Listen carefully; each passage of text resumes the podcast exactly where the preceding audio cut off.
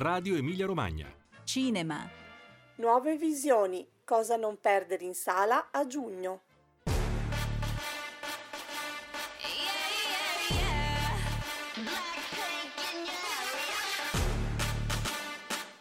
Ben ritrovati all'ascolto di Nuove Visioni. Veniamo subito agli appuntamenti di giugno. Insieme a me Luca Baroncini, critico di Cinema in Sala, Gli Spietati e Cenerentola, di ritorno tra l'altro da Cannes. Quindi Luca sei ritornato a Bologna dalla Croisette, eh, immagino la tua sensazione, a te la parola. Dalla Croisette con furore, sì sì, sono tornato dal festival, sempre un tuffo nel cinema a 360 gradi.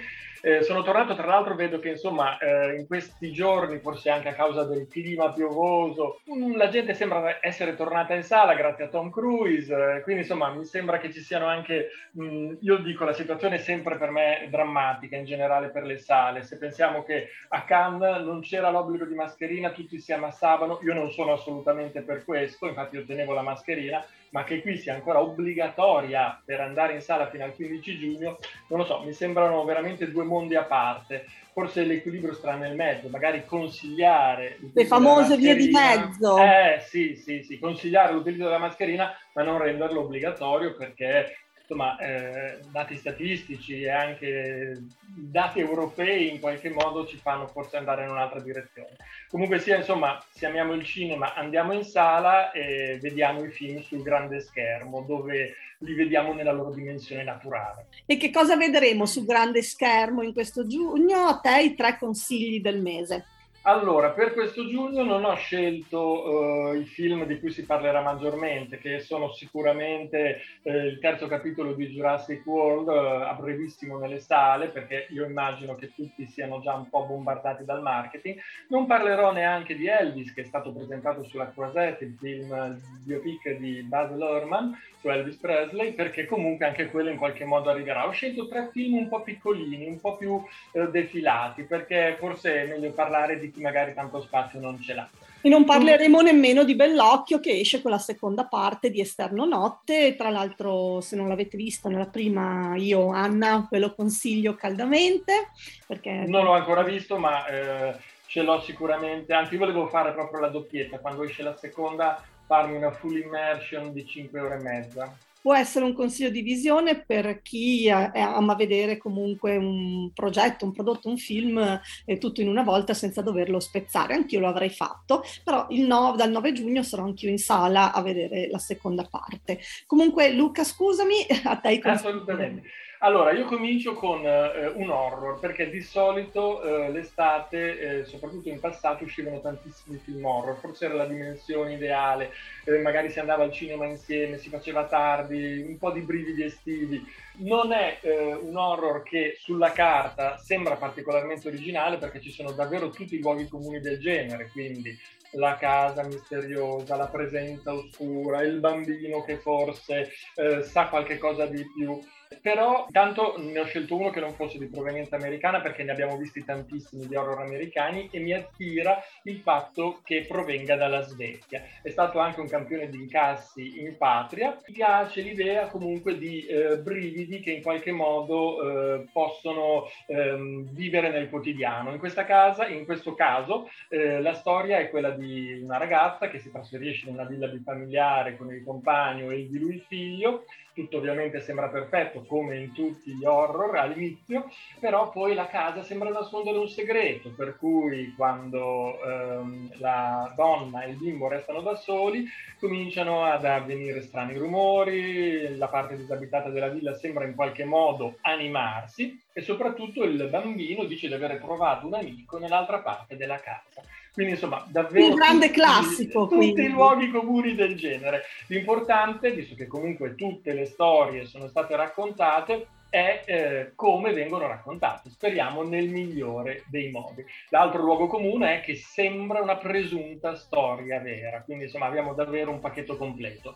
E, ehm, come stilemi del genere il film sembra ispirarsi ad opere che poi sono diventate cult come Babadook e Insidious. Il film arriva dal 9 giugno, si intitola The Other Side, il titolo per il mercato internazionale era The Evil Next Door, anche in questo caso non titoli particolarmente originali, però insomma per un brivido estivo magari potrebbe essere interessante lasciarsi tras- trascinare dalla Svezia, The Other Side.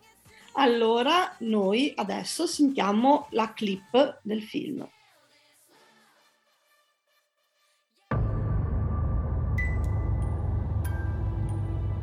Compriamo, giusto? Sì, compreremo la casa. Penso che sarà il posto perfetto per noi. Loro hanno comprato da poco la vecchia casa di Peter e Jenny. Sai quello che è successo?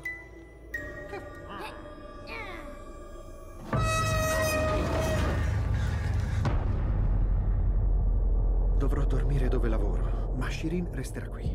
È così bello che io abbia... Tu diventerai la mia nuova mamma. Questo significa che morirai anche tu. Lucas ha raccontato una storia a scuola. Ci ha parlato di un suo nuovo amico che vive in casa con lui. Aiutami a uscire da qui. Ma chi è morto può tornare indietro. Lucas, vieni a giocare con me. C'è qualcosa di terribile in quella casa.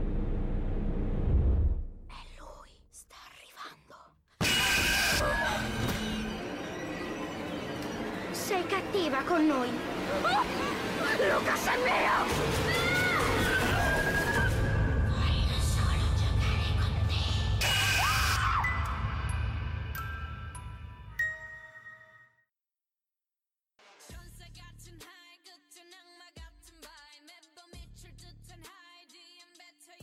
Eccoci di nuovo qui, Luca, il tuo secondo consiglio del mese.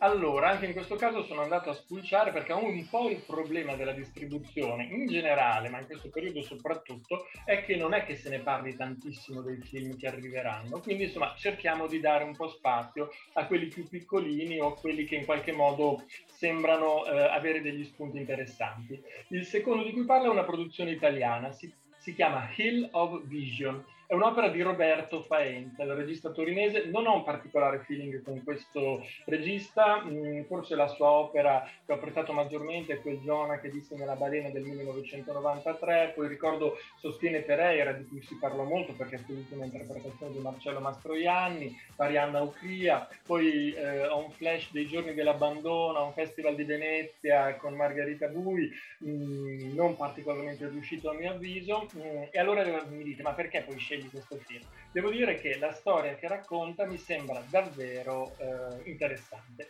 La storia è quella infatti di Mario Capetti, premio Nobel per la medicina nel 2007. Un'esistenza davvero straordinaria se consideriamo che nacque nel 1937 da eh, un militare che poi finì eh, disperso nella campagna del Nord Africa in Libia e da una poetessa e docente universitaria americana la quale ehm, era antifascista, venne eh, arrestata dalla Gestapo, trasferita nel Reich come prigioniera politica, il bambino fu affidato a una famiglia nel sud di Bolzano, eh, poi venne abbandonato, contrasse il tifo, finì in un sanatorio a Reggio Emilia, riuscì a riconciliarsi con la mamma, quindi nei primi otto anni di vita direi che aveva vissuto eh, davvero di tutto, eh, per fortuna riuscì a trasferirsi poi negli Stati Uniti. Il fratello della eh, madre eh, era un docente universitario all'Università di Princeton ed era collega niente po' di meno che di Albert Einstein. Quindi insomma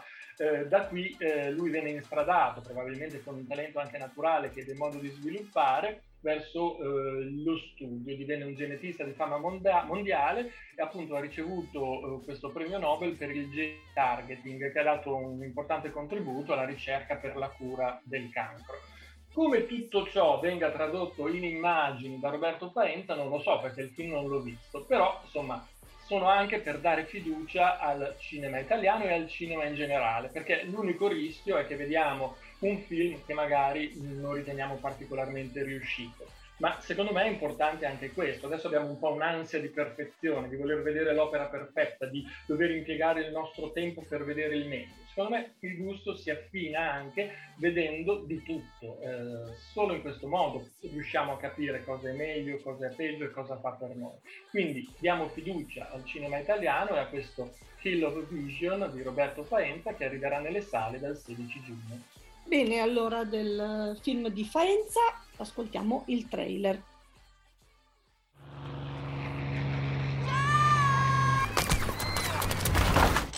Avanti Mario, saluta tua madre come un vero bambino. Ciao mamma! Cosa? Basta! Ma perché piangi? Perché non vedrò questo bel visino per un po'. L'hanno messa in un campo di concentramento in Germania. È un rischio tenere qui il ragazzo. Ci uccideranno tutti! Qui non si piscia a letto. Chiaro? Le donne sono sempre le prime a morire. È successo anche alla mia. Mia madre non è morta. Sono venuta per portarti a casa, Mario. In montagna. In America.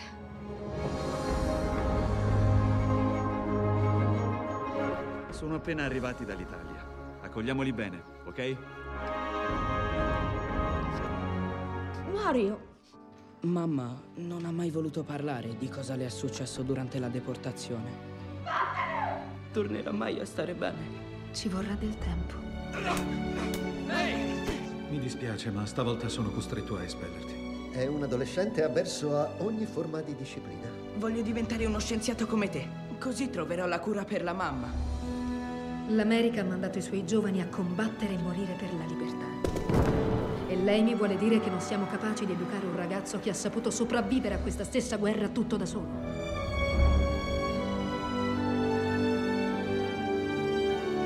Professors Capecchi, Evans, and Smithis.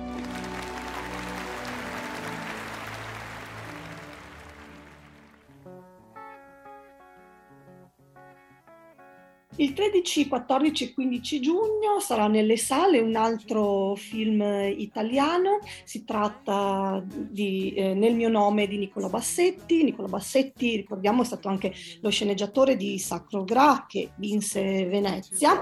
Eh, il film affronta la transizione di genere in un modo molto particolare e anche in un modo eh, piuttosto emozionante e intenso, quindi mh, in un modo che, eh, che comunque aiuta anche le famiglie, le persone stesse che stanno eh, affrontando questo percorso a rapportarsi, a comunicare comunque le sensazioni e le emozioni e, e il proprio vissuto eh, che ovviamente mh, trasforma completamente la vita. Il film è stato ambientato a Bologna, è stato sostenuto anche dal Fondo Audiovisivo della Regione Emilia-Romagna e sarà presentato in prima eh, italiana al Biografilm Festival che eh, eh, si appresta a iniziare la sua edizione è stato accolto molto bene a, all'ultima Berlinale nel corso, nella sezione di Panorama Documente. Quindi 13, 14, 15 giugno, nel mio nome Nicola Bassetti, sentiamo il trailer.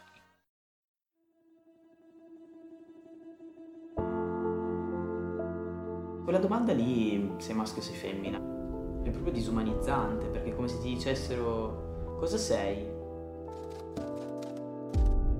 Questa cosa o quest'altra cosa, dato che ogni altra cosa non può esistere? Ti conto come umano? Ti conto come mio simile?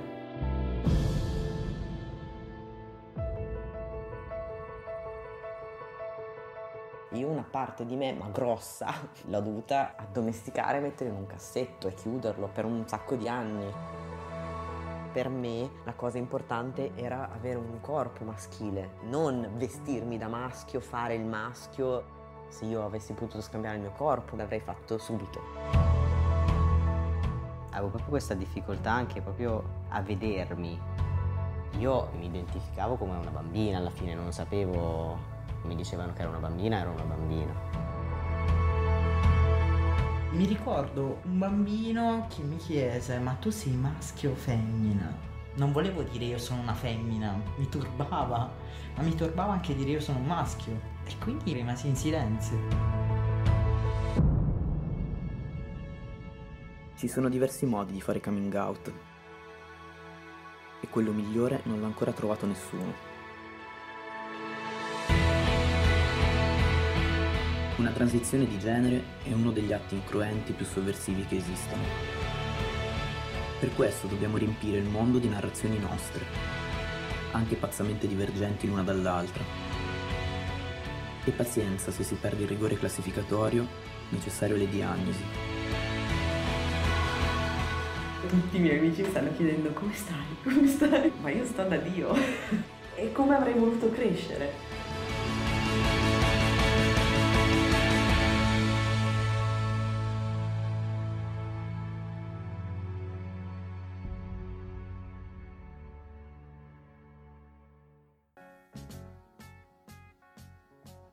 Luca, terzo consiglio per te. Terzo consiglio, beh, questa è un'opera veramente sulla carta molto sfiziosa. Il titolo italiano è Il talento di Mr. C. C è niente poco di meno che Nicolas Cage. Infatti eh, il titolo originale era The Unbearable Weight of Massive Talent, il peso insopportabile di un talento enorme. Il talento enorme è quello di questo attore che insomma è sempre stato all'inizio una grande superstar e poi ha avuto una fase abbastanza di declino in cui comunque eh, per problemi economici ha dovuto lavorare tantissimo per sostenere la sua situazione finanziaria. Nel film abbiamo un personaggio che si chiama Nicolas Cage, che è un vivo che si trova sull'orlo della rovina creativa e finanziaria e che decide di accettare l'offerta di un miliardario che gli offre appunto un milione di dollari per andare a presenziare al suo compleanno. Lui si aspetta di essere eh, nella solita situazione in cui deve fare fotografie, firmare autografi, invece verrà reclutato come agente segreto e per riuscire nella sua impresa dovrà sostenere tutti i ruoli che ha interpretato come attore. Quindi Piuttosto machiavellico direi. Veramente, una... abbiamo Nicolas Cage che interpreta Nicolas Cage, che fa i personaggi che ha interpretato Nicolas Cage. Quindi un'opera eh, sicuramente autoreferenziale, metacinematografica, che sulla carta insomma mh, sembra davvero eh, fare scintille. È già uscito negli Stati Uniti, ha avuto delle ottime recensioni, è ovvio che è rivolto soprattutto ai fan di Nicolas Cage, che sono comunque a cui non mi conta. non ti conta, vedi? No. Perché infatti vedo che divide parecchio eh, Nicolas Cage, tra chi lo esalta e chi invece dice no basta, sempre la stessa faccia in tutti i film. Io invece sono un sostenitore, cioè comunque non in tutti i film, però è una presenza che comunque secondo me dà valore al film, lo, lo incontro sempre volentieri. Nella parte del miliardario abbiamo Pedro Pascal, che insomma dopo il Mandalorian è diventato comunque anche lui un attore eh, molto quotato. Eh, quindi insomma mh, sembra eh, un action movie sulla carta irresistibile, un'opera me- metacinematografica, sicuramente non si può dire che non sia originale, quindi insomma mi ci andrò a vedere il talento di Mr. C dal 23 giugno nelle sale italiane. E ne uscirò stordita, lo so già. Probabile. No, Penserai di essere Nicolas Cage. Però intanto ascoltiamo il trailer. Qual è la tua preoccupazione, Nick? Hai perso parte del tuo talento di attore? No. Che cosa ha detto? Ha detto che ti adora, ma alla fine è andato in una direzione diversa per quel ruolo. Io ho chiuso. Smetto di recitare. Cazzo, mi dispiace, sto abitando tra le colline, puoi ripetere? Allora, Nick, abbiamo un'altra offerta, è arrivata stamattina, di circa un milione di dollari. Come si chiama il proprietario? Javi. Javi. Signor Cage, io... Javi vuole che io faccia... Intendo... Non credo di capire. E se Javi... Sono io, Javi. Nick Cage, questo posto è stupendo. Qual è il tuo film preferito? È impossibile rispondere, perché non puoi limitarlo a uno. Incredibile. Questo dovrei essere io. È grottesco. Ti offro 20.000 dollari.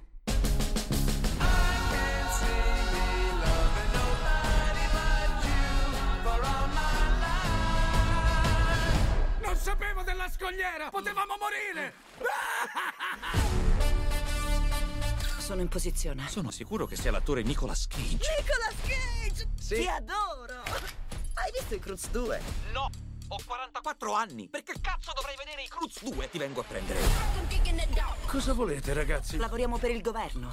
Sa con chi sta passando il suo tempo? Uno degli uomini più spietati sulla faccia del pianeta. Deve aiutare il governo degli Stati Uniti. Let's kill this. Trova un modo per entrare lì. Mi vedo a farne di più di queste cose di spionaggio, sotterfugi. Bene, perché abbiamo un'altra missione per te. No, no, no, no, no, no, no! Nicolas Cage sta lavorando per il governo degli Stati Uniti. Tu non devi mentirmi! Quelle sono le mie pistole d'oro. Sono le mie pistole d'oro. Non voglio ucciderti! Sei l'ultima persona che ucciderei. Ti voglio bene, cazzo! Io di più! Sono Nick Fottuto!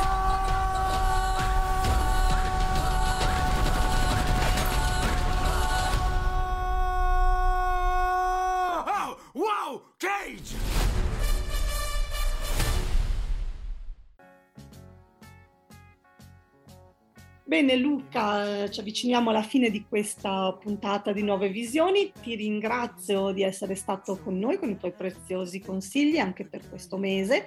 Ovviamente rinnoviamo l'invito a tutti quanti ad andare al cinema, a godervi la sala, soprattutto anche nel periodo di caldo con l'aria condizionata si sta benissimo in compagnia di un buon film al fresco. Noi ci risentiamo eh, a luglio con i consigli del mese. Grazie. Ciao, un saluto a tutti e ricordo sempre i film possono essere ovunque, ma il cinema è solo in sala.